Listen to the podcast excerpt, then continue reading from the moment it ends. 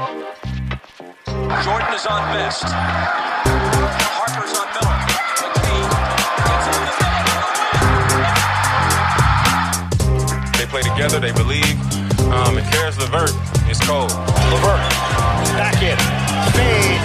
Oh, he's a one-man wrecking crew. Holiday, shot clock down to six, finds Warren. Hello, and welcome to another edition of the Indy Cornrows podcast. This is your host, Mark Schindler. Uh, I am back at it again with my good friend and, and colleague, Caitlin Cooper, as always, for another edition of Two Questions, Too Hot. First of all, Caitlin, how are you doing? I'm doing well. It feels like it's been a minute since we've talked. It feels like like months have gone by and the week that has has surpassed since our last podcast summit.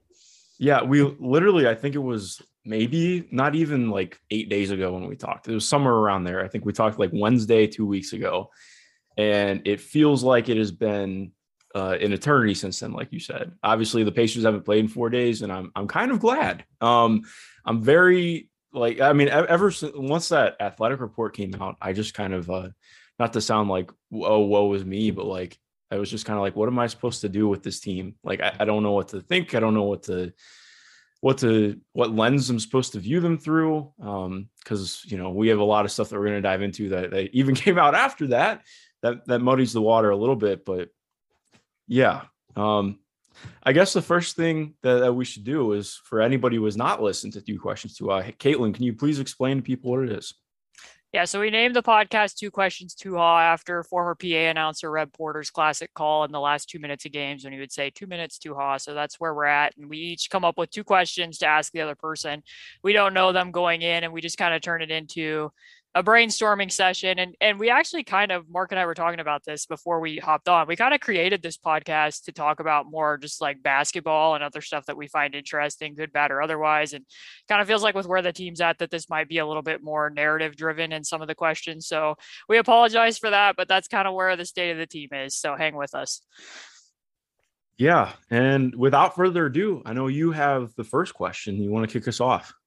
Right. So I actually sent this out to Twitter and told people they could ask us stuff because just generally speaking, like you and I can come up with things, but I would rather talk about what people want to actually listen to. So this one comes from Zachary Barnett, and then there was several other people who asked similar questions, but he says, what is the biggest reason for optimism this optimism this season with an out of touch ownership and clear roster issues, I really haven't seen much of a, a bright spot. And it kind of goes into what you opened the podcast with too, because there were several other questions that are like, hey, I'm having trouble just like focusing on the nitty gritty of this team when you know there's trade rumors swirling and and trying to focus on what lens there should be. So I'll let you take that in whatever direction you want to.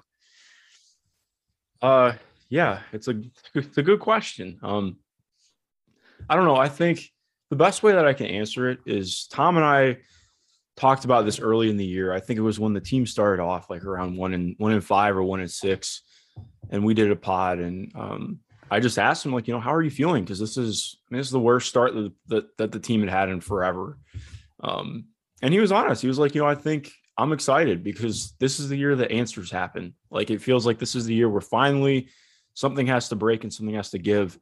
Um, and again, like just going off of what happened over the last week and a half, it does seem like that is the, the case. I would hedge too, because like we'll talk about, it seems like the front office and ownership have done some hedging as well to make it seem like that's not quite the case, at least in, in entirety. But um, I think the bright spot is that despite this kind of not feeling great right now in terms of watching it or analyzing it or being a fan, I, I imagine like it's good to know that there at least should be change on the horizon, uh, presumably. Um, how much change, I guess, is what we can get into. But uh, I mean, other than that, like seeing Oshae Brissett play more, like one of the, I, I, mean, what kept me watching games was seeing Oshae Brissett play, uh, which sounds really rudimentary, but um, I just watched for energy. Like he was everywhere the last couple games. It's been great to see him uh, showing out, playing well.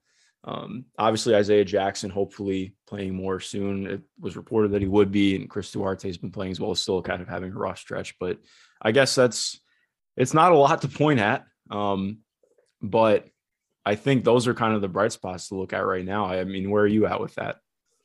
Well, do I think we can touch on it from two sides. Um, since we haven't talked about what Herb Simon's comments were. Mm-hmm Um, what was your general takeaway from that? I mean, I think just to Yeah. open, like, I do agree with the the masses that the comment about like I like our little team that comes off as somewhat patronizing and also a little bit out of touch, along with the idea that they're going to be able to attract a top tier free agent to sign with the Pacers.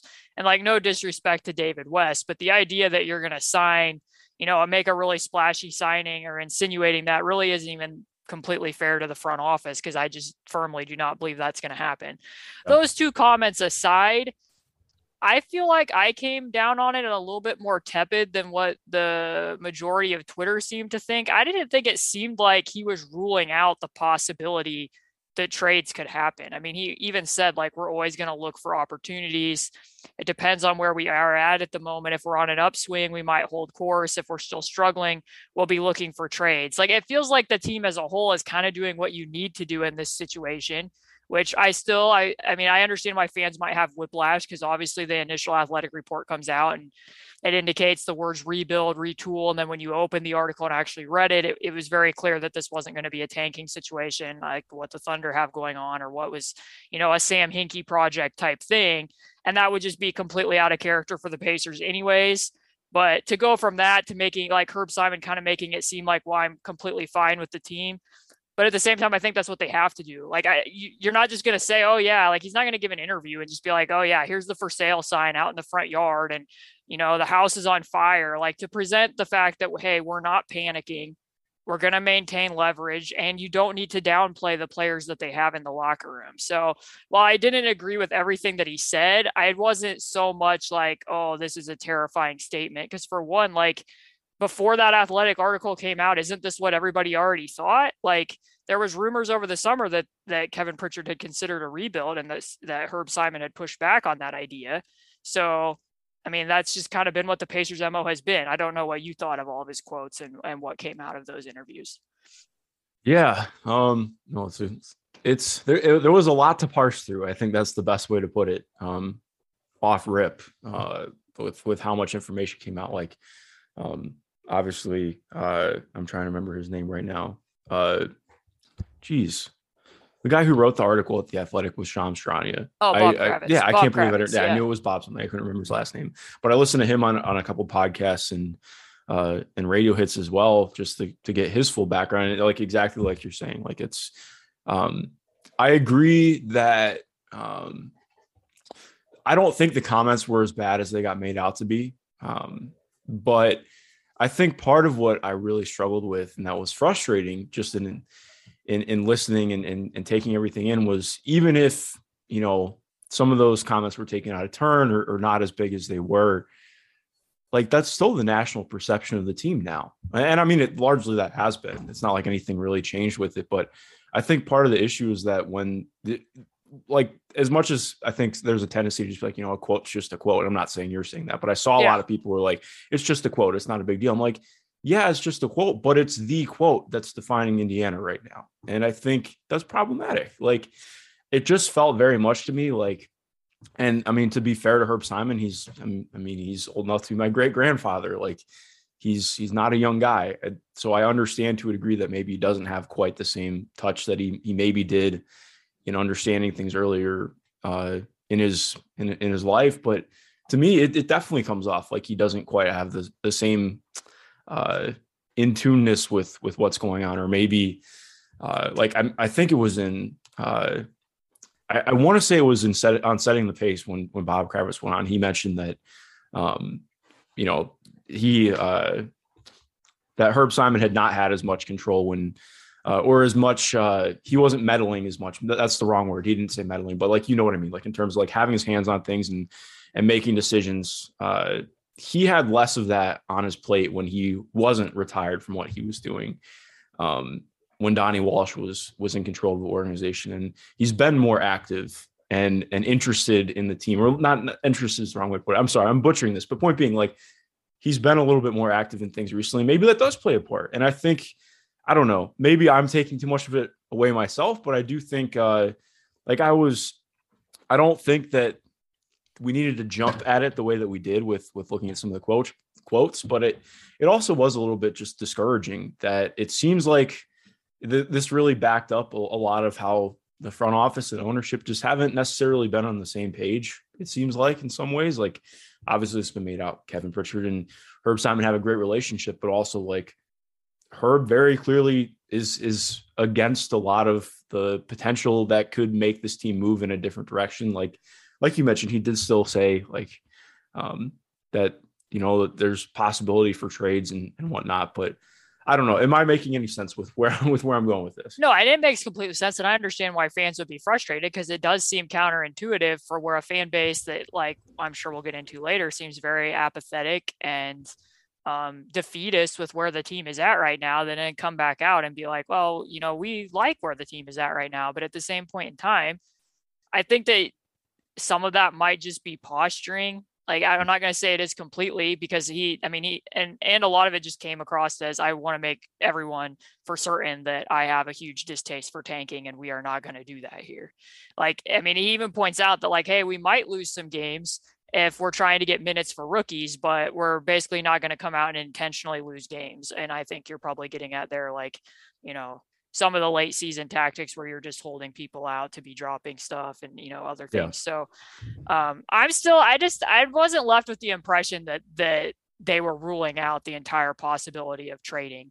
Now, am I thinking that they might that they're probably more, and it's been somewhat the pattern for this front office, anyways, that they might be looking more so for players that will help them now, and how much will that actually help them versus, you know, we're looking for packages where it might be like expiring money and future picks, and you know, something along those lines. I I lean towards what he's saying here that they still want to be a competitive team. So again, I understand the fan frustration with mediocrity, but I don't I don't think my main take was that that they were opposed to making any changes with this roster aside from the fact that I do agree that his comment about, you know, I love this little team did come across uh, oh, out of touch and very patronizing. But um, just to look from the basketball side of it, outside of that realm of comments, like if we are going to pretend that this roster is going to stay the same, I do think here in the month of December and over the last several weeks, I have seen some progress that the coaching staff has tried to tinker with things and, and come to some realizations. And I, I will be interested to see how much of that was like Lloyd Pierce and them like trying to stay afloat while Rick Carlisle was out. Because I mean, just like in that Pistons game the other night and the fourth quarter, they posted Sabonis eight times. They got, got him eight post touches just in that fourth quarter. Like that's way more than he's averaged all year, if not twice more than what he's averaged all year. So I do think that they've done some tinkering that I appreciate, and not just in that regard, but with uh, like their their rim frequency has been like top four over the last eight games. They're getting to the free throw line more, in part because of that. Um, some of their other shot distribution, I think they've simplified some of their defensive coverages, at least by my eye test. Um, they've tried to work around some of the blitzing, though I still think that's going to be a long continuing problem all season based on what we continue to see and how the hedges affected them so much in the fourth quarter. But one, against the Bucks, but one thing I would say about that is that the Bucks were pretty much hedging that entire game and they were handling it better at the beginning of the game than they did at the end. But um, basically like if i'm focusing on the nitty gritty i don't really feel like you know you and i and what we do really have a choice. Like if this is the team that they're putting out there i'm going to continue to write about what i see is going wrong or what i see that they might be able to improve on because that's what i do and i do think that they've made some tiny steps. Now does this team necessarily have like a young core that like what you were saying earlier? Like last year even at the back end of the season when you could see like you know it's like the dog meme where the house is on fire and this is fine. fine. Like yeah. you could still focus on Edmund Sumner and Oshae Brissett and be like, hey, you know, they took a flyer on this guy out of the G League. Edmund Sumner's kind of figuring some stuff out. At least that's kind of fun. Um, if Isaiah Jackson isn't playing, they don't clear space for him, or they don't like if Oshae's playing at backup four, there's not really room for Isaiah Jackson to be doing that. And then, you know, Chris Duarte is kind of floating between the bench and the starting lineup. And he's had some struggles, which I know we will get into later. Hint, hint. But um, it, it is a little bit like there's not something specific that you can look on and be like, oh, you know, that's the thing. But uh, uh, yeah, I don't really blame people for feeling like it's a purgatorial state. You and I have been saying that for months, and you know, hopefully they can continue just to keep tinkering with some of what they're doing, and hopefully also like Caris LeVert has been somewhat up and down, but his playmaking has been a little more evident, even though I still think there's spots like here, I'll just pull out a specific moment. I don't know why Like in the Bucks game in the first half, there's one spot where Sabonis is setting a corner pin and screen for Miles, and Sabonis is waving at Caris like four times in a row, like give him the ball, give him the ball, give him the ball, and Caris goes to the opposite side and takes a tough baseline too. Like he made the shot, but not really the right play. So, you know, I think that there's still growth for that for his decision making. I think some of it's gotten a little bit better over the last couple games, but could still uh, take some steps forward. And I don't know, that might be one of your questions too. And this is getting long and rambly, but I don't have a perfect answer for you, Zachary. But uh, I can understand where you're coming from. But I think that I don't think that the team as a whole, from the front office and and ownership standpoint, is completely satisfied with the team is where it is. That's not what Reed I completely have. And I do think that if the team does stay as it is, that at least I can point to a few specific things that the coaching staff has done that I think have been improvements over where they were during, you know, the one and five start and early on when some of the roles just didn't make a lot of sense to me. So yeah, um, no, I I mean we're we're pretty much in the same step with that. And I think my my next question is a uh building off of that. Um I guess the, the the best way to simplify it, uh, looking ahead, let's say six months from now, what are the Indiana Pacers to you in both an ideal and, and realistic way? Like, what would constitute a good process based on everything that's come out on and what they they're talking about? Because obviously, like like we we I mean we've hit on it well. Like it's not it's not a rebuild at least based on everything that has been reported. So, to you, I mean, if you're looking at this in in in May uh, you know the finals are coming up or something, or, or, it's still in the middle of the playoffs, and um, you know you're trying to see where this team is at. Presumably, probably not there, but uh, I mean, what are you thinking, seeing? Like, what what would constitute is is this team being in a better place for you than where they are right now? Well, I mean, if they stay exactly as they are, you would hope that they've, in some way, shape, or form, like just from a tactical standpoint, have continued to figure out this problem against the blitzing defenses and what I mentioned earlier like if we want to get more specific when they were playing the bucks in the first half and this is why some of it's so baffling to me because there's moments where it's like yeah see how easy that was? Like you just passed the ball to the middle of the floor where Sabonis was and now he has his head on a swivel and he's passed it to Duarte in the left corner for a 3 and you made the shot. Like it shouldn't really necessarily be that hard but I understand why teams are doing it because the Pacers are shooting the three. I mean, they're 29th in spot up efficiency, which this is another thing we'll get to later. Like they're not shooting the three well. So, and their guards haven't been great at passing to the roll man all season. So if you can trap Caris or you can trap Brogdon and the people around them aren't going to shoot the ball that well. And then you're also, in some cases, some teams have been better at covering the slip from Sabonis or Turner better than others have. Like you're kind of locking up what they can do offensively. And especially in those late game situations, if they start to tighten up, you know, then it becomes problematic. But I did think here in the second game that they won against the Wizards after, you know, the Heat debacle, that that was a lot more fluid in that one. And some of that's because of the Wizards defense, but also against the Bucks when the Bucks were small, they started shorting some of those pick and rolls. So like if the guard gets blitzed, they pass it to the wing, the roller continues to roll, and then you're getting it at a better angle so you can catch that guy going to the basket. And they did that with Sabonis and Miles. So that, and then I, I think it was the Wizards game where they were ram screening guys into screen. So then that second, the screener's defender would be slower getting up to trap the ball. Like I see them starting to make some headway there, but like in general, I think I tweeted it at the end of the Bucks game. Like if I was, if I was consulting with other teams on how to guard the Pacers, I would tell them you every time blitz their guards, and then if they get it to Sabonis, send multiple defenders there because he's been good. He's been better for certain. Like against the Pistons, the Pistons were constantly sending the trap from uh, the passer, which makes that a lot easier read. And he was getting the ball out of it quick. But if you're if the shooters aren't making shots, then it doesn't really matter. Like if you're funneling those shots out to the three point line, which is what those cover both of those types of coverages are going to do, then you kind of have them where you want them. So that stuff and, and then just improving their three point shooting. Like along the lines, it seems like every year there's one type of coverage that gives the Pacers problems and also zone. Like zone's going to give them problems if they're not going to be able to shoot teams out of it. So that's something to watch in this evening's game. I don't know when this will come out, but when they play the Heat again, can they be better against the zone than they were the last time? Um, I think that for me to feel like, oh yeah, you know, it was a good idea. Like if we're going to suggest that they kept the roster exactly where it was, they have to get in the playoffs. And I know people don't want to hear it, but they at the very least have to be a tough out in the playoffs. Otherwise, like this was not a successful season. I don't know where you are at with that, but I mean, that's what I would say. Then it's absolutely time that you have to make changes. Now, I personally, I'm of the standpoint that I will be surprised if we get clear to the end of the season and they haven't made at least one trade. No, I agree yeah, I would be shocked if a trade doesn't happen before then, but um, it remains to be seen for sure. Um, Can I just yeah. add in one, like adding a question to your question? This one, yeah, of course, my official ones, but I believe somebody asked from Twitter, like if they do, we won't like get into the specifics of the words rebuild and retool. I'll spare us of that, but like and it's not even necessarily for a player, but if they were to make trades, what do you see this team as needing? Like what type of things would you be targeting? And it doesn't have to be a specific player, just like, you know, I think that was the general idea of the question. Like I'm not asking for a fake trade here. Yeah. Um I mean, I think this team uh, they need somebody who who can get stops at the point of attack, which sounds simple, but uh I mean, just in that Bucks game, like Oh dear.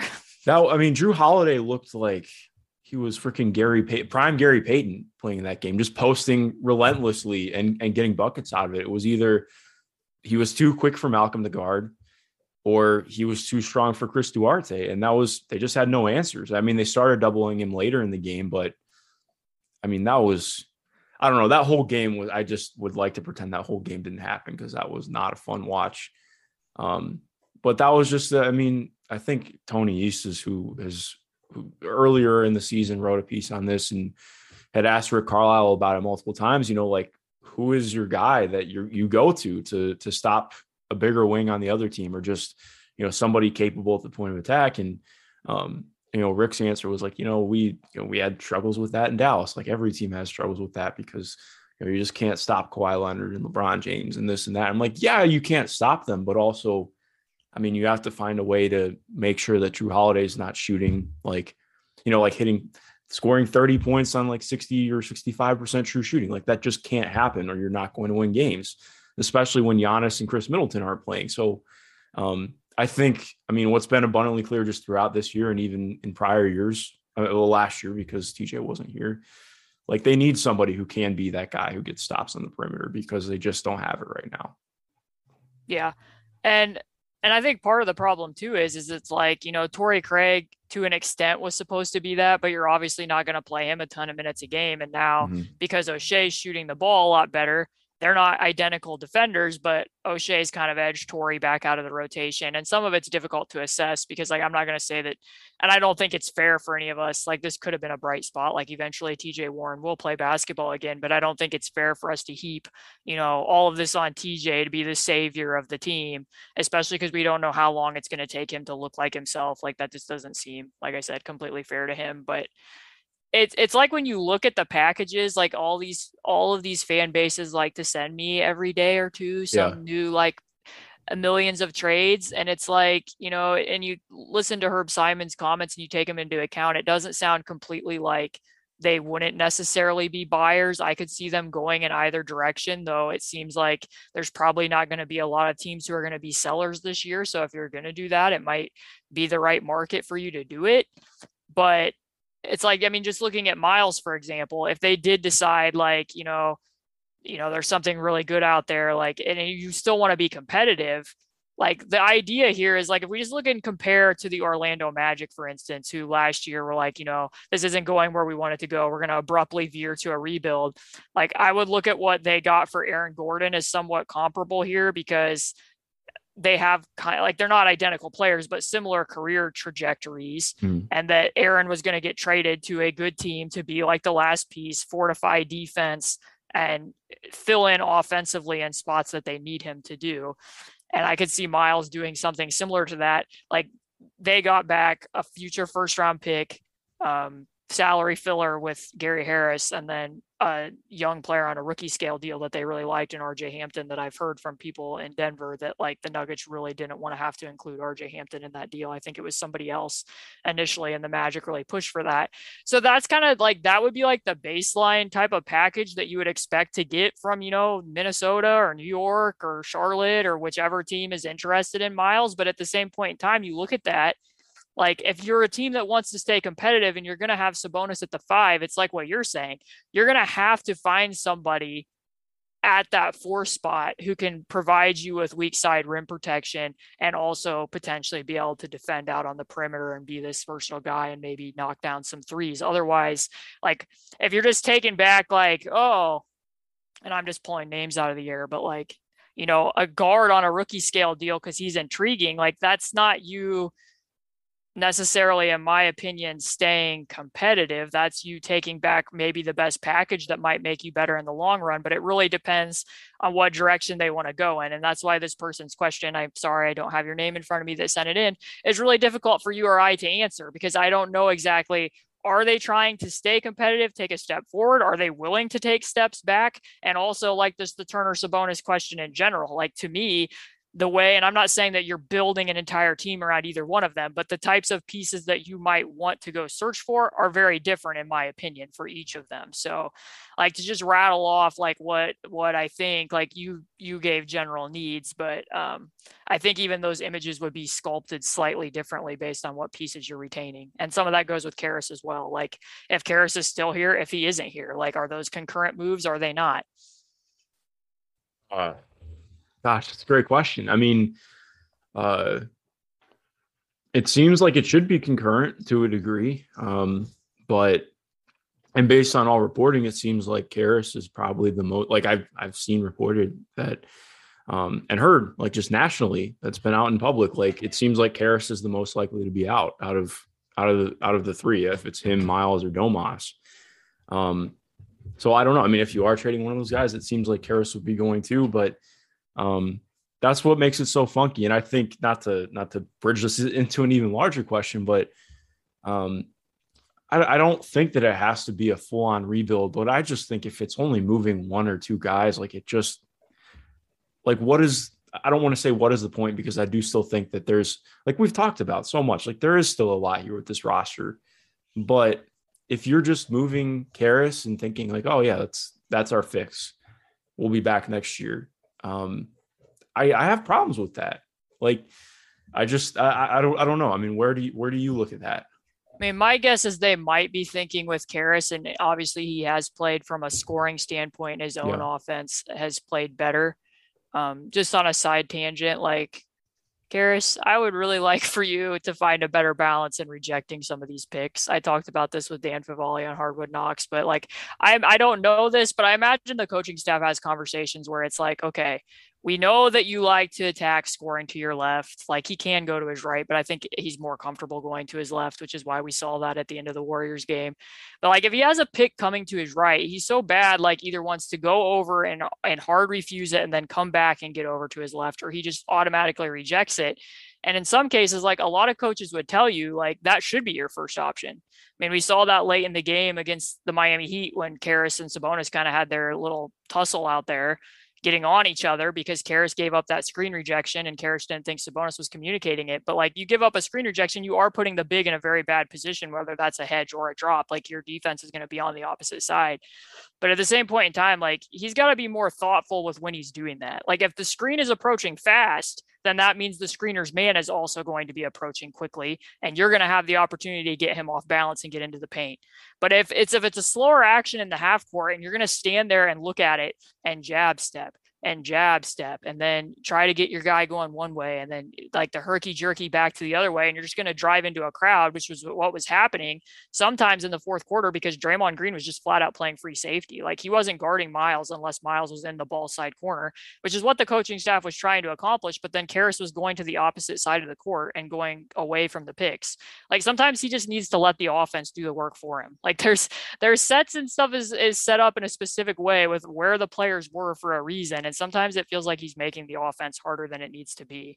But that was a slight side tangent. To answer your question, like I think that some of the thought process there might be like you know, how much worse are we going to be if Caris, like if they moved Caris and like I know this one got floated out there, and I'm not even saying that like, oh yes, I would definitely do this or no, I wouldn't. I mean, you cover the Cavs, so you would have a stronger opinion than me. But it was put out there that the Pacers might have interest in Collin Sexton. So in that particular instance, obviously Sexton isn't going to be playing this year. So you move Caris to Cleveland, and my guess is the idea there would be he might be able to come on a discount and restricted free agency because he's coming off an injury. You could have him under a cost controlled contract longer longer time. Maybe you see him as a more consistent scorer for you than what Caris LeVert has been. And in the meantime, like you still might organically be able to get, you know, a decent pick in this year's draft because you're not going to be getting productivity from Sexton and Caris LeVert isn't going to be here. So like maybe that would be some of the thought process behind it. And I'm not like rubber stamping that saying that's something that I would necessarily do. It just like if he was the only person you were going to move, that might be what they're thinking.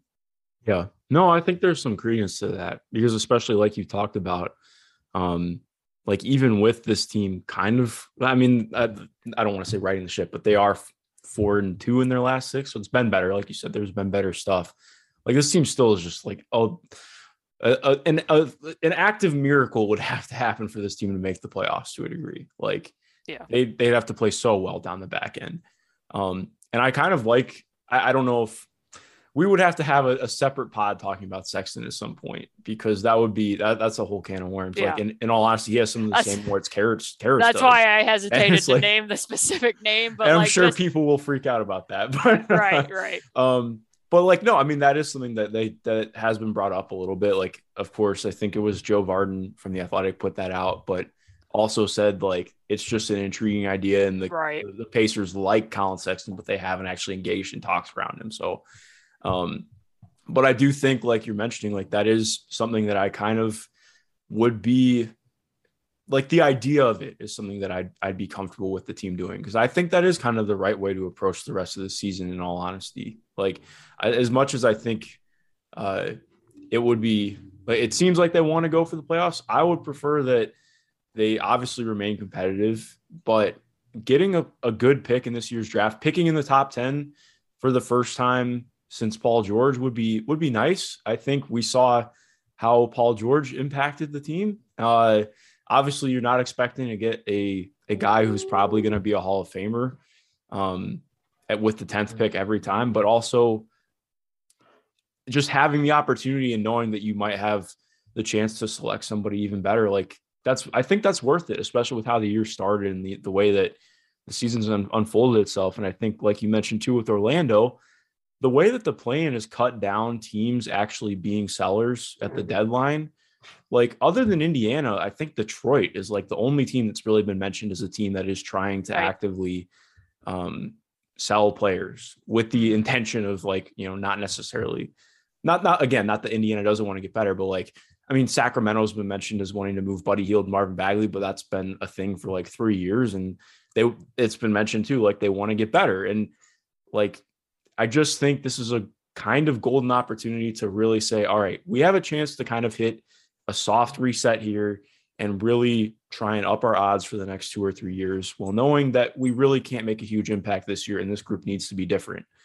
So I would just, I, I don't know. I, I, think maybe I'm a little bit too driven because I've been so closely tied with the draft the last year and a half and, and watching the guys coming up right now. But I just see a lot of ways where there there are probably guys who who could go in the top 10 that I would I would not go as far as saying more talented than Domas because he's hit in a way that like you just don't expect guys to hit. But like I think like just looking at like Jaden Ivey from, from Purdue, if uh I don't know if you've seen him at all, he's an absolute joy to watch, but uh, like let's say the Pacers somehow got like the fifth or sixth pick in the draft and Jaden fell that far, he probably wouldn't. But point being, if he did, there is no one on the Pacers since not even Paul. Like even I mean, Paul was never super super bursty or anything. He's just big and covers ground well and flows in, in, in his movements. But like there has not been a player on the Pacers who has the kind of downhill gravity and burst that a player like that, like like Jaden Ivey has. And, and I just like there's not anybody in my recollection of watching the Pacers that's ever been like that. And I think that's where you see value in like, okay, you know, picking in the top 10 probably would be kind of nice for this team. So my long-winded way of saying I, I I'm I'm kind of there with you. Like I think the idea of okay, maybe you do bring on somebody who is hampered to end the year or you know looking for a new situation. I don't know. I'm I'm rambling a little bit, but yeah. No, I don't disagree with your overall premise at all. That like I don't know what it would take because I mean I do think the team has underperformed. I expected them to be Mhm. better than what they are, but I don't know what it would really take for me to see to be like, yeah, there I have a different opinion of what their ceiling is. So with that in mind, it does seem like the right move would be to be willing to take, you know, a swing on something like that or be looking to try to maximize what your pick could be. And again, I understand that Herb Simon doesn't want to tank, but I don't think it's necessarily going to take that. But um yeah, I mean that's some of the future looking stuff that- to kind of piggy off. So should I go to my second question or I'm I mean we've asked a lot of questions already. Well, yeah. What's your second question? Okay, so my second question is kind of of the present moment, but also one of the players that would be retained no matter what the Pacers do. It sounds like. Um, one person asked, you know, and I I definitely want to put it this way, but I'll just word it the way that they did. Was Duarte's start to the season somewhat of a fluke? Like here in December, he's he's had a pretty rough go of it, with the exception of when he completely destroyed Evan Fournier in that uh, Knicks game. Um, let's look at his stats for December here. So yeah, so Duarte is shooting 25% from three on about five attempts per game, averaging 12 points. And he was shooting 40% from three in October over seven games and 35% from three in November over 14 games. So obviously his efficiency from deep, he's not shooting the ball well off of the pull-ups in December. Really isn't shooting the ball that well off the pull-ups in general. 25.8%, but in December that's 15.8. Um, so just Duarte and what like you're seeing of Duarte lately versus earlier in the season, and then also what I mentioned and hinted at earlier, like the team as a whole, the three point shooting is rough. Um, and not just even in December. Right now, they're dead last for this month in three point percentage. They're the only team shooting below 30% from three in December, but also for the year, I believe that they're at 28%. And then an overall spot up efficiency, which would include just for people who may not know on how synergy tracks this like that's not just like a catch and shoot three or a catch and shoot jump shot. Like if you're running a pick and roll and and you kick out of it and then like let's say duarte puts the ball on the floor two or three times and and, and does something like that's a spot up attempt as well. But the pacers are 29th in efficiency um, from spot up opportunities. So um, i guess my main question would be what your thoughts are on some of duarte's struggles here of late and then do you think there's a way that they can turn around some of that three point percentage, or do you just think this is who they are? Uh, well, that's a great question. I, I, I think in terms of what has gone on with Chris, I, I think fluke is too far. Like, Yeah. I thought he was. I mean, he legitimately was fantastic, and I think that the confidence he displayed in the way that he was playing, like, that's not a fluke. Um, you know, maybe some of the shooting luck in, in the way that like he's been guarded differently. It's or not even entirely differently, but like he's on scouting reports. I mean, that makes a difference. Um, the biggest thing for me though is especially once TJ McConnell went down. I mean, they started asking him to do more on the ball, and he even with TJ McConnell upright, he'd been doing more on the ball with the second unit. Um, and I think that has played part of part of that because I mean we've talked about this before too. Like he's just much more suited to be a play finisher right now, and I get wanting to to get more on ball reps out of him and see what it looks like with the second unit. But I mean, I think that has led to some tougher shots, and also too like just with the ball in his hands instead of coming off of an action and getting the ball in his hands, like he just doesn't have quite the same vision. Um, so that's led to some more turnovers, and I think the shot selection hasn't been as great and he's better getting to the rim with a full head of steam than necessarily you know i mean he has the craft and pick and roll but it's it's more flashes than you know there consistently. Um i also think it feels like the shoulder injury is still bothering him and that's played into his shooting. I don't want to just use that as a crutch but would you agree with that? Because it, it, it has seemed like it's still bothering him to a degree. It really makes me wonder what exactly that injury was like because they never exactly said Mhm. like it was just said as shoulder soreness, but like there's been games where he looks like he is in legitimate pain. Like the one time I think it was, and this was a while ago, but when they were playing the Bulls, if you watched it on the Bulls broadcast, he took a tumble and fell on that shoulder that was already bothering him, and he looked like, you know, ouch. And then the rest of the game, I haven't seen him massaging it quite as much, but it seems like he's just kind of banged up overall because he left the one game. I don't remember if that was to get a look at that knee that he had he had hit earlier in the year, I believe, against the Raptors. And then I've seen him massaging his shooting hand. Like, I, I don't know. And obviously, like, there is a such thing as the rookie wall, and he was playing a lot of minutes early in the season. So some of it might be wear and tear. Maybe we'll even see, you know, after four days off, maybe some of his shooting picks back up. But I do agree with you that it's kind of an interesting balance and, and goes back to the entire thing with this team because what's good for him in the long term may be for some of these on ball reps to not be great like just to be letting him do it because you know if you can see him do i mean he shows some flashes sometimes in isolation or in the way he can drag out a hedge and still shoot when the when the big recovers back that it's like that's good for his overall long-term development to be getting that types of reps is it good for the team in the short term no, probably. I, I don't. not. I don't really think that.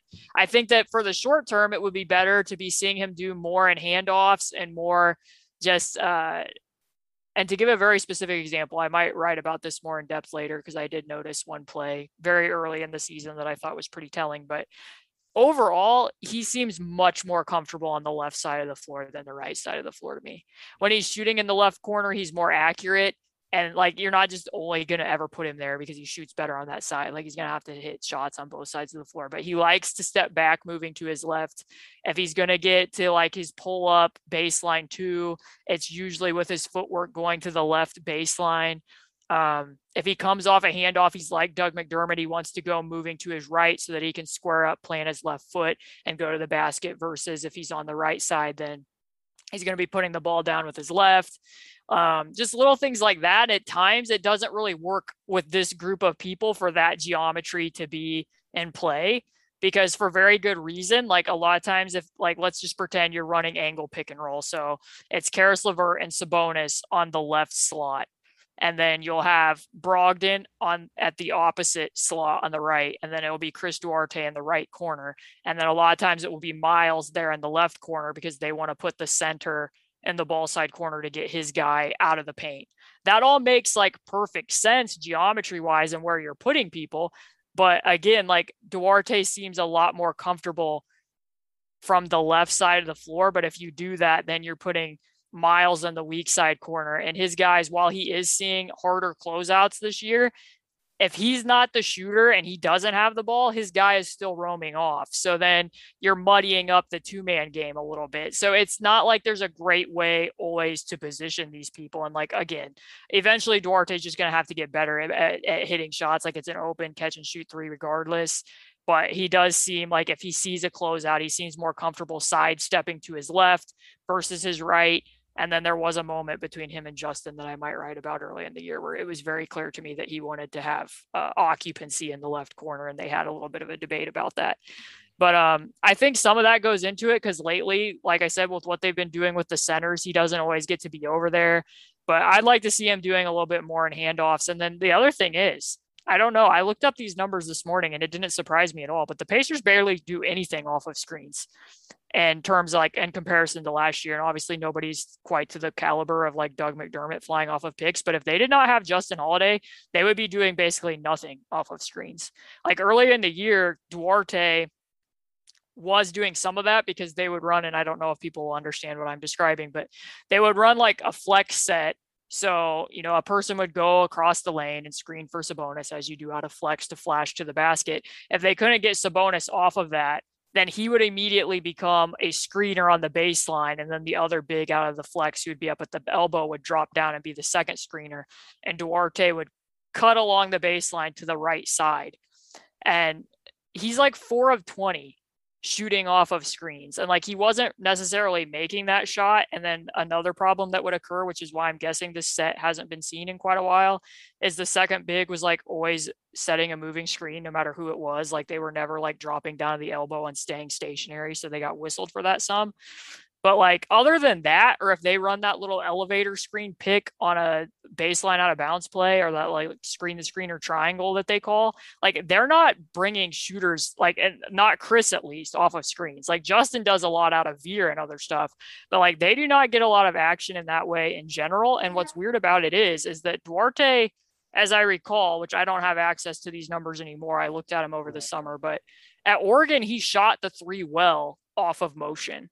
Mhm. and that hasn't really shown up yet. So to some degree, it's like he's the most like if you're going to improve the overall team's three point shooting, he seems like the lowest hanging fruit to get those numbers back up. And like what you're saying, whether that's injury and him just needing to like heal up and rest and get past the rookie wall, or if it's getting him easier shots, because I feel like that's part of it. Like early in the game against the Bucks, I felt like there was a lot of players who had open shots, but then we're dribbling themselves into more difficult ones, or we're passing the ball and then somebody else was getting a more difficult shot instead of taking like the earlier one that was right there for them.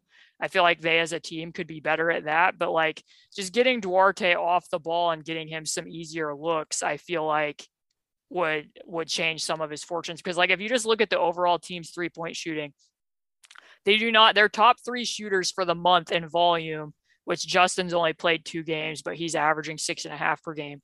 Miles is averaging five and a half, and Brogdon's averaging 5.1, and Chris Duarte's basically at five. They are all shooting below 30% from three right now. Like, and those those are arguably your top shooters. Like Caris is Caris and Oshae are the only two. Well, Sabonis is, but he's only averaging like one of three a game. Like I think he's taken like a total of 10, so whatever.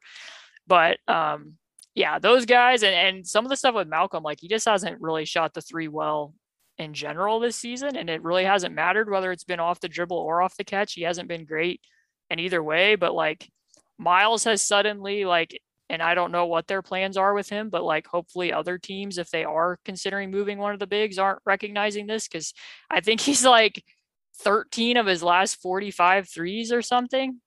Yeah. So like that's started to show a little bit of a drop. So hopefully he can rebound some of that a little bit here in the coming games. But I feel like Duarte is a pretty clear answer there. And then you're just hoping that Miles starts shooting it like he was earlier in the season. Other than that, I don't really think there's a clear answer because a lot of these guys, like, they just don't have a stable full of, like, I mean, you and I have talked about it before. They don't have like movement shooters. So, like, if they're not getting the ball to the middle of the floor and passing it out for easier shots, which is what I think is the easier way for them to be getting some of these versus like, you know, I'm trying to dribble against a hedge or I'm dribbling against a, a switch and trying to create space for myself and then I'm taking a three. Um, I don't know. I've rambled about it enough. Like, what do you think? Did you no, I mean you're exactly thoughts? right. Like that was something I thought about bringing up and talking about what the team needs, and that's more dynamic shooting. Like, uh, like obviously Justin does it to a solid degree, and and like you mentioned with Chris having his struggles, like the team has guys who can shoot, but it's not on variety. Like Malcolm, ideally, is like I mean maybe you can take some stuff off flare screens every once in a while, but mostly like he's he's a pretty set shooter. Like he he can't he struggles a little bit with being crowded on his shots, and he's not great off the dribble. Um, obviously, Caris is kind of off the dribble or bust, which handicaps things a little bit in terms of his utility. Um, but like even then, like Jeremy Lamb can do some like you mentioned, like one or two dribbles, but like there just really aren't movement shooters on the team. And I think uh, something that I've really kind of come to more like you get a lot more gravity if you're somebody who's hitting off movement, which sounds like duh, like no, of course.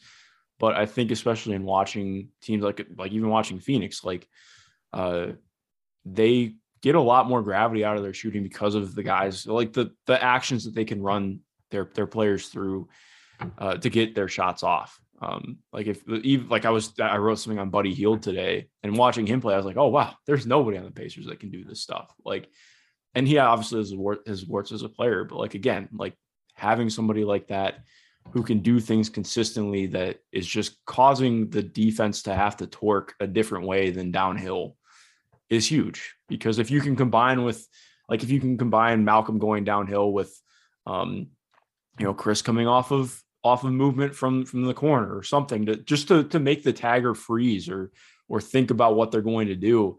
Like you just don't get that very often with the Pacers right now and I I totally agree. I think that's been a, a huge issue with the offense so far this year and you know I think you could even part that and make a part of that like you're mentioning with you know just forcing two drawing two on the interior and kicking out. It's almost like we've seen that in the past and it's worked for Indiana but um yeah Yeah, and it worked late against the game in Detroit, and that's why I'll be interested to see if they continue to look Yeah. at that. And some of it too is like I said, like not to go overboard with it because you know Detroit, even in unlike when they were up in Detroit and they lost that game, they're being. I mean, their backup big man was uh, Trey Lyles, and also like they were being very predictable in how they were going to double it. So it was just it was pretty clear like yeah, just keep doing this. Just keep bringing the ball up, passing it to the wing and dumping it in there because they're going to automatically double from the passer. Also, bonus has to do is make the shortest pass back out and then you can pass the ball faster than they can rotate. Like that was a pretty easy decision versus like, you know, if it's the Raptors or somebody else, they'll be a lot more uh, less predictable and where they're going to send the double teams from. And they might even send more than one person and make that a lot more crowded. But um, I think that those are easier shots. I think it's easier if you're getting the ball to like they did that against Milwaukee a couple times before they just lost their minds over the like last six minutes and just started turning the ball over like crazy. But you know, passing the ball out of the middle of the floor and getting some of those easier shots. The thing that I said earlier about Chris at Oregon, um, because like I think when we just see off screens, like sometimes at least I do this. I don't know about other people.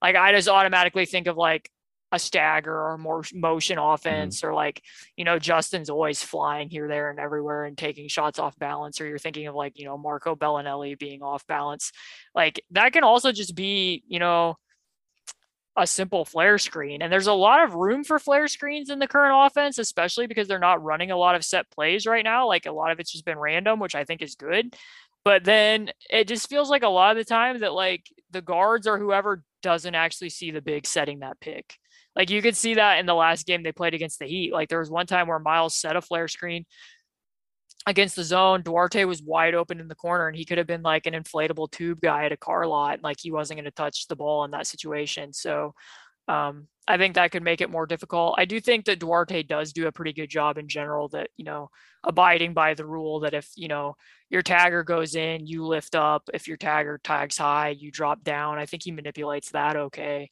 probably better than you know most of the other guys on the roster but um, some of it's just actual shot making and that's just not happening a lot for the Pacers right now which is why I think it's important that finally over these last few games which might explain I mean and I won't defend all of the things that Nate Bjorkgren did on offense because some of it I did think was pretty cookie cutter at times but now you're seeing that some of the shot distribution has now started to go back to what it was last season and that like I said, in December, they're fourth in rim frequency.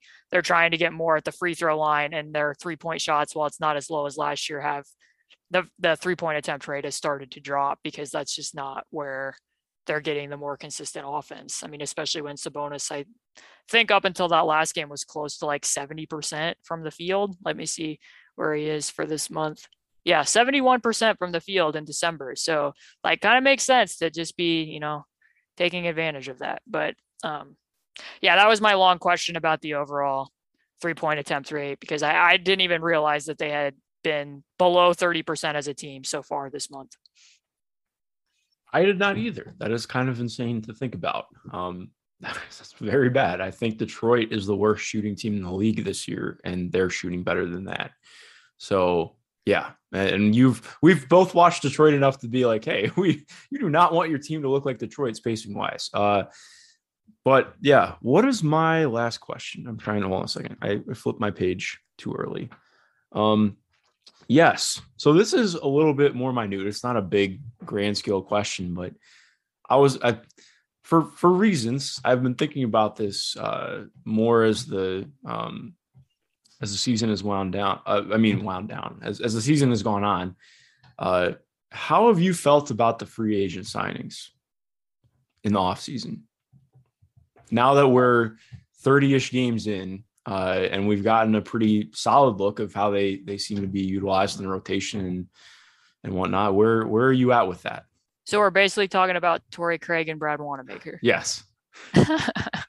yeah, there was quite a few questions about Brad Wanamaker. Um, the sad thing is, is there's at times where like even I want to say the third or fourth quarter against the Bucks, where it was like, oh hey, He's doing you know, things, yeah. He he did a few decent, like just ran, just ran the offense. Like you're not gonna notice him, and that's okay. But like it it went off without a hitch. And then there's like halftime of the Bucks game, and what in the world is that possession? Like they're one four, they're trying to run one four flat, and oh, Wanamaker's that was the worst possession I've ever seen. I think life. that was yeah. I mean, I think that went in like the Hall of Fame of possessions because it's like he's just standing up there waiting, and it's like, oh yeah, well, Caris has George Hill on him, and I have Jrue Holiday, but I'm not gonna let I'm not gonna give it to Caris to ISO at the end of the quarter, and then he takes it. Finally, Sabonis comes up, he attacks way ahead of the screen, gets no traction off of that. So just east west and then like dribbles in a loop back off the handoff and gets nothing there. And then the, the shot clock just runs out. Like they didn't even get a shot off, which, you know, I'm not expecting like complete pristine execution all the time at the end of a quarter or at the end of a game, but like that, that was rough. So, um, I guess like eh, yeah, there was a mixture of questions on Twitter about Brad Wanamaker and then like bring back Lance. And there was some uh-huh. moments in like my darkest spots where I was like, you know, mm, maybe we should. I was like, you know, and I I watched uh Goga play the games against Grand Rapids, so I did see some of Lance and like Lance in general does not seem like a Rick Carlisle player to me like at all because no. I think like in Rick Carlisle's ideal world, like everyone would be a 0.5 second player who makes all these quick decisions within like system or actually like an ideal ideal world, it would all be random and they'd all be able to make those decisions that quickly all the time. And Lance is like a five second player. Like sometimes he can do that, but he also still really likes to dance with the ball. That's still a thing. But I do trust Lance to make pocket passes, which seems to be uh, a weakness of this team for whatever reason a lot of the time. But um, yeah, I mean, I don't think it's ideal because Brad also struggled at the beginning of the game the other night whenever the Pistons were pulling out that full court press. I think that teams are going to continue to press up on the Pacers guards because they've shown that they struggle against that to a degree. The Torrey Craig thing's a little bit more interesting because, like, you know, Oshae, they, I mean, they've kind of been all over the place with that particular position because, as we recall in preseason, like Isaiah Jackson was getting a lot of the backup four minutes. And then the season starts and they're playing the Hornets, and like we're just not playing any fours. Like Torrey Craig played some, but Oshae didn't play at all.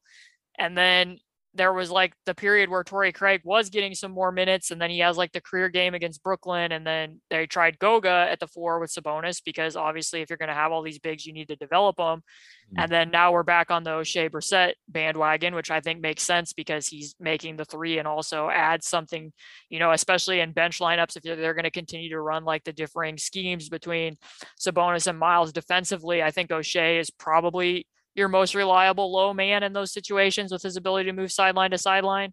And I just like seeing him getting minutes because of the strides that he made last year. And, and he can be a, you know, a success story in terms of somebody getting called up from the G League and making good on that for the Pacers. But there's not like another clear place to play Torrey. I mean, they've even tried a couple times. Some of those lineups to close some of the games while Rick Carlisle were out were interesting because Oshae was playing at the three but um, I don't know that you'd really want to be playing Oshae and Torrey at the same time um, a lot. But yeah, I mean, the idea between behind signing Torrey, as they said, was that that would give them somebody who could guard some of these, you know, wings that they've had trouble with. But now, like, I think, and he was sick some in December, but he's played 27 total minutes in December so far. Torrey has. Yeah. So, what is your thoughts? Yeah, I uh I don't know. I think part of it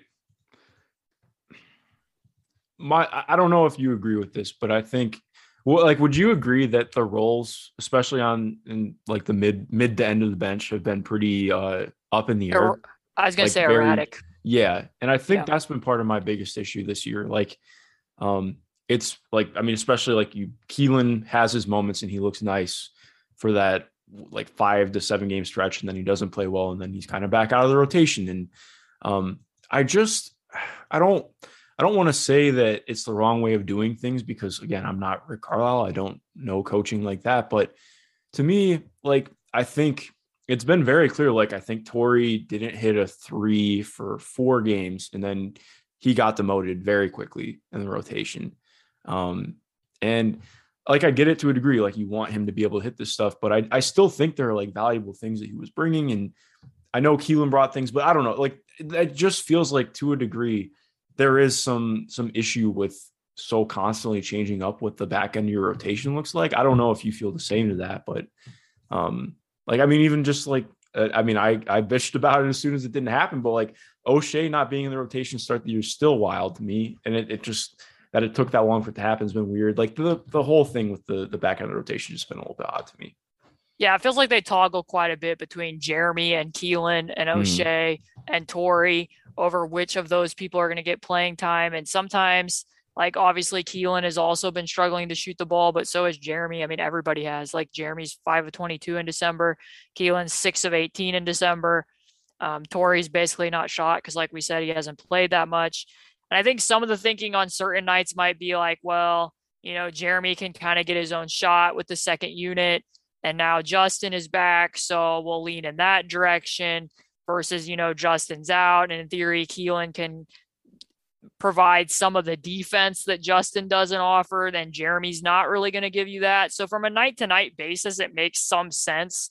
But I think we've talked about in the past, like it when you don't have any kind of semblance of rotation, it never has felt like there's been a bench unit that's necessarily gelled.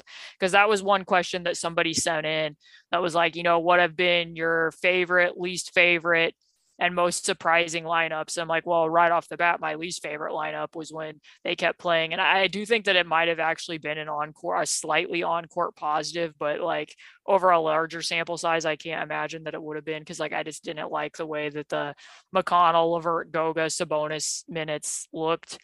Um, that one. And then like I liked um, I think they played against the Sixers and it was like Torrey at the four with Kelan and Justin and McConnell and Sabonis. And like, I didn't mind that. And then they've moved Oshae to the four with Sabonis some, but there's never been, or even just take Miles and some of the minutes that he plays with the bench. It doesn't feel like there's ever like a consistent groupings of who's going to play with who. Like, even just amongst like spreading the starters out with hybrid units, like which starters are going to play together. And some of that I get.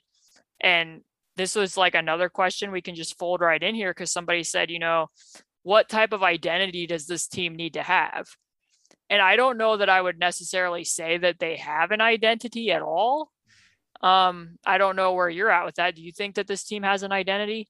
No, I still agree with that. Like, and we've talked about that on prior pods, and like, I just think it's kind of funny how that even that leaks into the bench. Like the, like yeah. it just it feels like they're not committed to any one thing, and then it it ends up becoming like, okay, well, this is why it looks like a mess at times. Uh, right, because and, it, it, and that's the thing. That's what I I totally agree. Because it feels like from game to game, just like the other night against the Pistons, and to some degree, I I totally understand. Like you're playing the Pistons, Trey Lyles is a backup big. Like they basically have no rim protection on that particular night.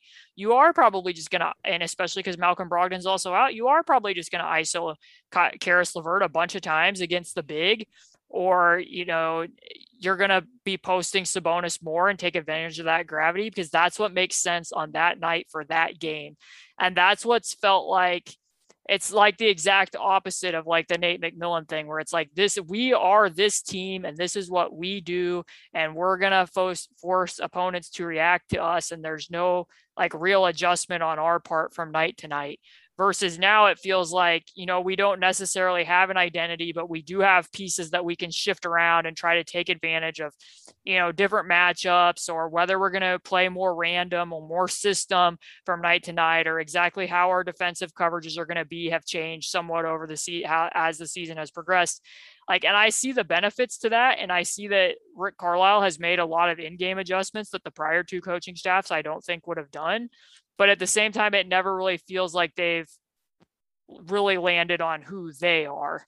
And maybe that's because they don't necessarily have the type of roster to say, like, this is what we're going to be. And we really do just kind of have to take advantage of whatever edges we can find against opponents. But to a certain extent, I think that should probably be telling you something about the limitations of your roster. Like mm-hmm. I think it's I think it's good to be able to adjust. Like I think most rosters should want to be able to have versatility, but it doesn't so much feel that way to me as it feels like from night to night we feel like we have to be making like all of these adjustments in order to get like to stay close in some of these games. Yeah. No, I I can't can't really disagree with that at all. Um and I I I fall in the same line with that. Um, I, I, guess that actually is all of our questions, but I didn't know if you wanted to talk about it since we didn't talk about it. Um, yeah, I, I think I know what you're about to bring up. Um, do you? The Tim McMahon article? Oh no, it wasn't good. We didn't bring that one up. So yeah, we can talk about that too if you want yeah. to. Uh, well, what were you going to bring up? I was going to bring up the Miles article. yeah, wow, there's so much to talk about. Yeah, I mean, let's let's start with the Miles one. What did you want to bring up about it? Well, I mean, I'm kind of like, and this is no, I don't want to throw any shade at Jared. I think he's a tremendous writer, one of my favorite writers at The Athletic. And like the fact that he was able to come out of market and get all these people to say all of this stuff on record and, and cover the team, like tremendous job by Jared. But like, I don't know if there's very many articles where I disagreed with more quotes than that one.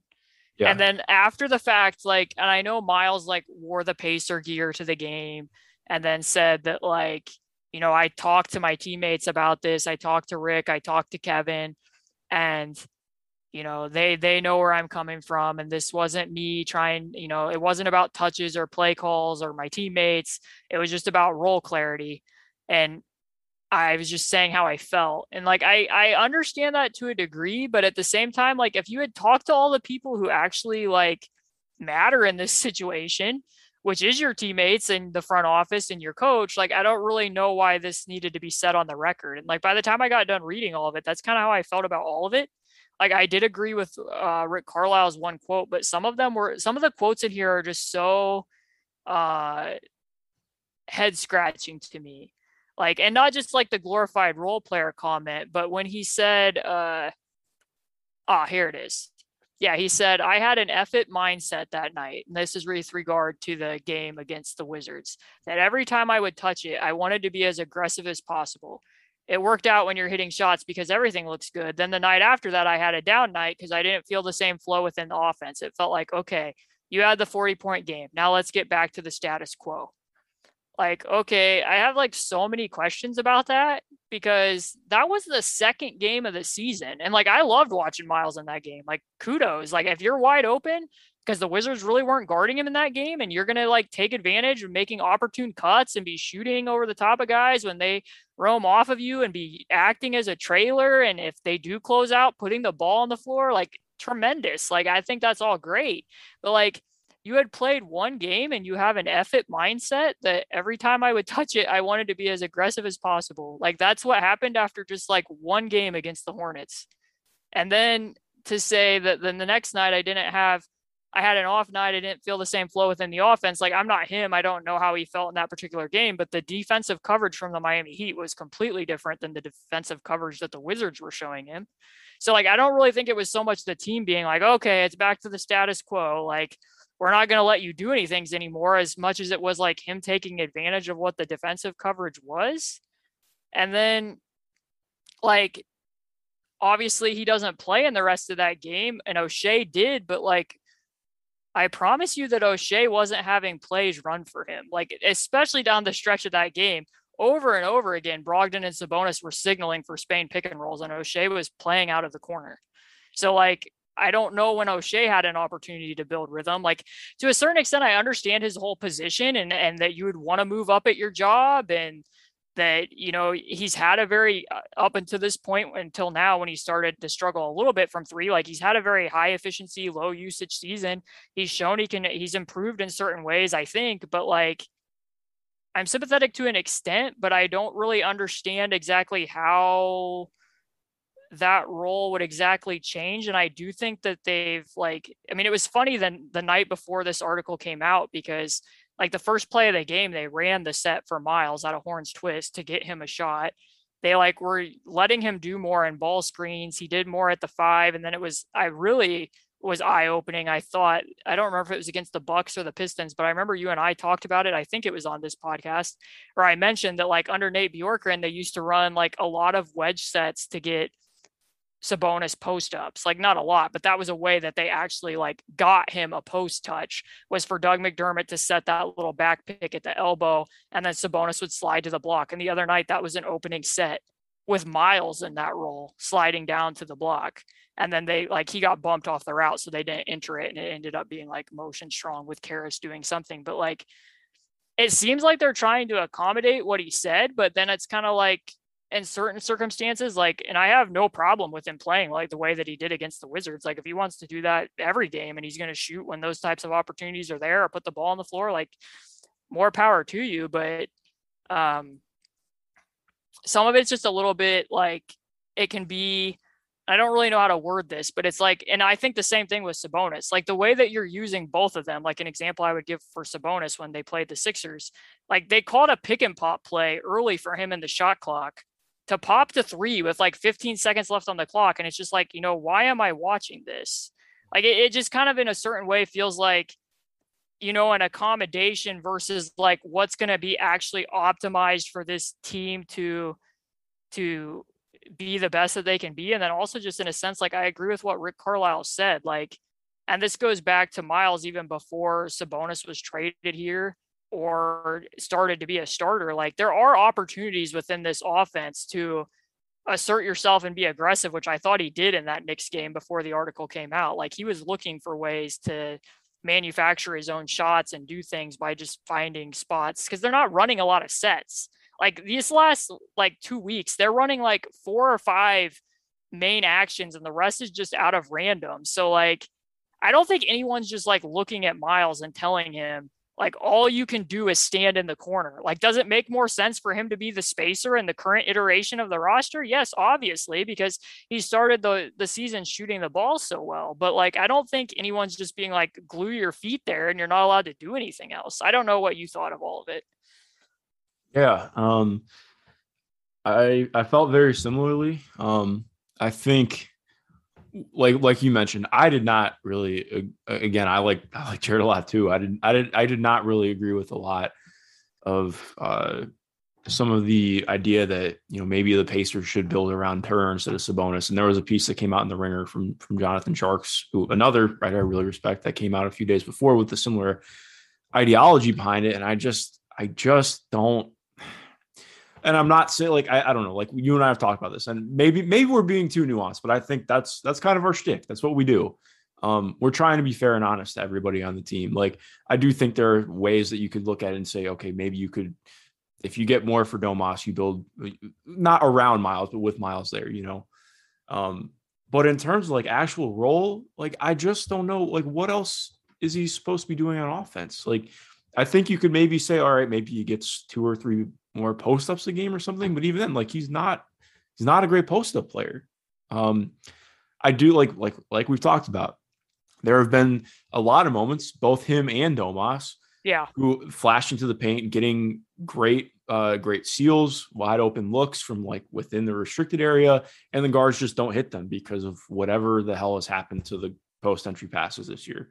Not that they were great last year, but it's just been even worse this year. But, yeah, that's totally fair. So like that, I do I do see that, and I'm like, okay, I, I get that. But it, again, it's not just Miles. Like that happens to to Domas just as much. And uh, so I guess you can you can make that case. But like again, like okay, is that really better for your offense to give Miles a a 12 foot post up that probably ends up being a a fadeaway? Um, like he's okay at that, but he's not great at it. So I don't know. Like honestly, I think the the idealized form of Miles is like we've seen at times this year. Like and, and Rick, yeah. that was the like like you mentioned, that was the one quote I liked. Like Rick Rick saying, I think he's had a career year playing in his role the way that we've asked him to, and I don't disagree with that. Like. And I, I even think that there have been moments where Miles, and again, part of it's defense, but like part of it too is he hasn't he's been a lot more aggressive this year, but it's not always a constant. Um, like I think there have been a lot of moments where he looks like it, and he's he's putting that stringing it together. Uh, the biggest thing has just been the revelation with him. Like even with him having this slump as a shooter, um, right. he's still taking them, which yes. is just like we couldn't say that last year or any yeah. year before. Like that was not a thing. Like the fact that I can look at his his his basketball reference and say in December he's taking almost six threes a game and hitting 29.5%. That's that doesn't sound good and it's not great, but that he's still doing it is huge because last year that's like okay he's taking two and a half or three threes because he's, he's passing out of them um but all that right. to say like i understand wanting more or wanting to feel valued but i just don't think it comes in a different role i think maybe it comes on a team that isn't shopping you continuously but like that's where i could i could understand where he's coming from but again like like you're mentioning with in terms of having a bigger role i just don't i don't know where that's coming from Right. And I think that that's totally fair about like, cause I mean, the play I brought up earlier, like Caris could have given it to Miles behind the corner pin in, and instead he took a little pull up two on the baseline that was like a prayer shot. Like that type of stuff I think is completely fair. And I do want to give Miles credit because, like I said, I do think that there's things he's improved at, like his escape three where he's doing a one dribble like that's a revelation as well. I think that there's stuff that he's doing better at. I think i still overall envision him and that's why i was happy with his progress up until this article had come out because like i see him like I, that's why i wrote two years ago. I think he's a six foot 11 shooting guard. Like i think he's best suited playing off of the action and doing some of this stuff because otherwise like and it's not that when he's out there at solo five that he can't be doing stuff as a screener. I think that they've tried to tinker with his footwork a little bit and helping him to be able to get more shots on the roll so he's out of those picks quicker, but it's kind of impacted some of the contact he's making in some of the games. So that's something he'd have to figure out. And maybe with more reps that would change. But it's like I don't think in the current iterator iteration of the roster that there's a strong argument for that. Because it's like what you mentioned. Like I think he had the one play against the Pistons that was great where he sealed in front of the basket against one of the guards, got an and one. Like you know, I again, I have no problem with that. I think he's gotten better at finding places to duck in. But then they like ran a play against the Bucks for him to post up Jrue Holiday, and then he got like stonewalled. So it's like in those situations, it's like, is this is this what more needs to look like? Like I'm not entirely sure that it does. Like I understand more being horns twist, where like Miles and Sabonis are both at the elbows, both setting screens, and then you know one or the other can roll, and he can come out behind the exit screen, like that type of stuff I kind of understand, but otherwise it just kind of feels like, you know, are you just doing it to like make sure he gets touches so he stays engaged? Like I I don't know. It, it's tough to try to figure that out and I'm not exactly sure like even if a different team like obviously a team that trades for him would probably be doing it to play him at the five. I don't think another team's going to want to do more of like the double big thing that the Pacers are doing. So he would have more opportunities to probably be the screener in those situations. But here, it's like you look at it, and I think up until these last few weeks, you could probably make a strong case that Sabonis wasn't even doing enough of the Sabonis stuff. And it kind of sounds like to me that like Miles wants to be doing more of that, like having more of an opportunity to do some of that stuff at the five that Sabonis gets to do. And it just doesn't really feel like there's a clear path to how you're going to figure out doing that. Because, like, in the reverse of it, like we know that to this point, like Miles is a better shooter than Sabonis. And even if his guy isn't necessarily guarding him when he's off the ball, like they are more apt to close out to him this year than they were last year. So, like, you know, it, it didn't really make sense in preseason, quite frankly, when Sabonis was was the one in the corner so frequently, and they were running like delay stuff through Miles, and I think that's kind of why they went away from some of that early on in the year, where they're not doing it quite as much interchangeably. But um, you know, I'm not him; I don't know exactly what he wants, but it doesn't. I didn't think all of the quotes in that article made complete sense to me, and I don't really know how you accomplish both of those things, but I think that that was my general take on on where that is at. But but we can talk about the Tim McMahon article too. A lot of things have transpired in these eight days. I'm telling you. Yeah, just a few things. Um, wow, this was. Uh, I think this one was. I want to be careful in how I talk about this one. Uh, I had some pretty strong reactions to this. I mean, this wasn't anything that was honestly all that new to me. I think I mean, you and I talked about this when Rick got hired. Uh, like that, you know, we were a little bit like, okay, well, you're going from somebody who was a quote unquote control freak to how they were micromanaging everything to maybe the most notorious micromanager in the NBA. Um, I think something that stuck out to me, and I the way I want to lead off. Um, no, Rick Carlisle did not do anything that is punishable necessarily by like by by law, but uh, reading the personal accounts of what he did to Dennis Smith Jr. and how he handled players is kind of despicable. Um, and I, I just want to be honest too, you know, being around basketball long enough and, and talking to people who are who are in it, um, like I think it's more of a problem that we can have this article come out and be like, well, this isn't that bad compared to other stuff. Okay, well, it's still bad. Like that that somebody can be this high up in an organization, command the level of respect. It's not even about respect, but have the, the level of power and, and whatnot that they do and treat people like this on a daily basis. That shouldn't be the norm. Like that really bothers me that that we can have this be a thing because as much as I would uh, like just in all honesty like the Mavs uh, every there has been a ton of bad stuff with the Mavs organization um in terms of like they had this giant sexual harassment case that came out and uh that that piece from Sports Illustrated I think was 2 or 3 years ago about how awful their front office and organization was and that is terrible that stuff is worse but that doesn't mean that we can just sweep this stuff under the rug and say, well, it's not as bad as the other thing. So why should we talk about it?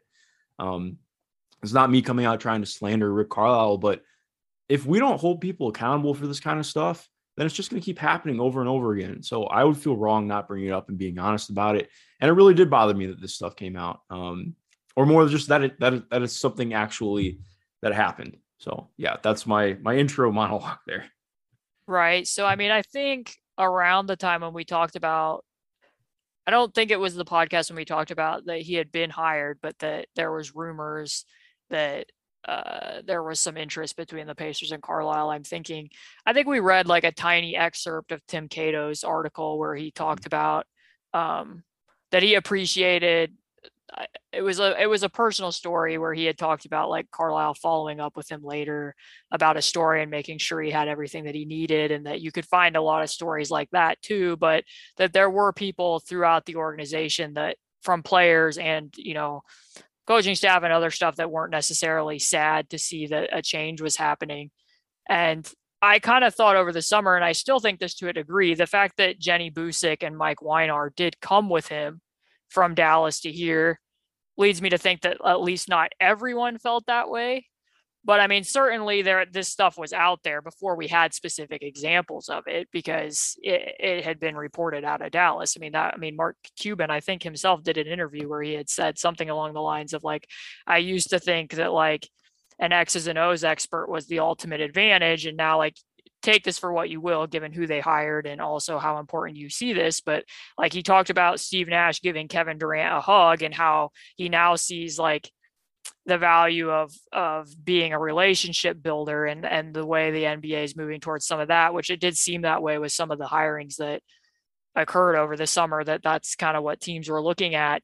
And it, it also seemed from the Pacers standpoint that they tried to like surround the coaching staff with like Ronald Nored and other people who have you know reputations for building you know I know there was a lot of good things said about him in Charlotte and whenever he was a G League coach in terms of fostering relationships and some of that he had learned from Brad Stevens and having been coached by Brad Stevens. So, you know, I obviously don't have personal one-on-one experience with any of these people to be able to, you know, cast things about their character, but I don't think it looked great that like Dennis Smith Jr. did come out on Twitter and say like this is what happened. And I did notice that I I want to say I can't remember who the other player was. Justin I think Anderson. it yes, Justin Anderson kind of said, you know, that wasn't my experience. And I don't think that that diminishes what Dennis Smith Jr.'s experience was. Like just because it didn't happen to you doesn't mean that it didn't happen to somebody else.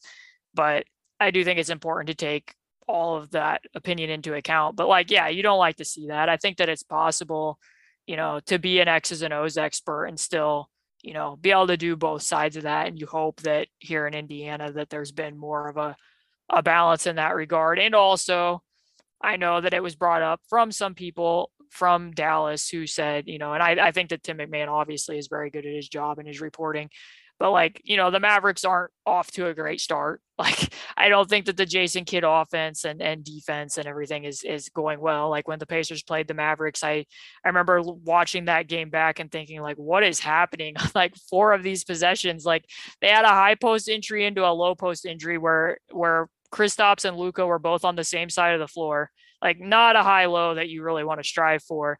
And then another snake screen where Kristaps rolled directly into Luka's space. Like their overall spacing was like a mess. So, you know, it would it, it kicking dirt on the guy who's gone is kind of timely given what their current situation is. And I don't want to make it all about that. Like there's never a bad time to report on some of that type of stuff. But the timing of it is somewhat convenient. But I do agree with you that it is important to talk about. And I certainly hope that that type of stuff isn't happening currently with any of the Pacers on their roster in the locker room or with the rest of the coaching staff, especially given what this team went through and what we know was going on behind the scenes last year. So you would hope that that that would be cleaned up and that that would have been a conversation during the hiring process that you wouldn't want to have a repeat of that.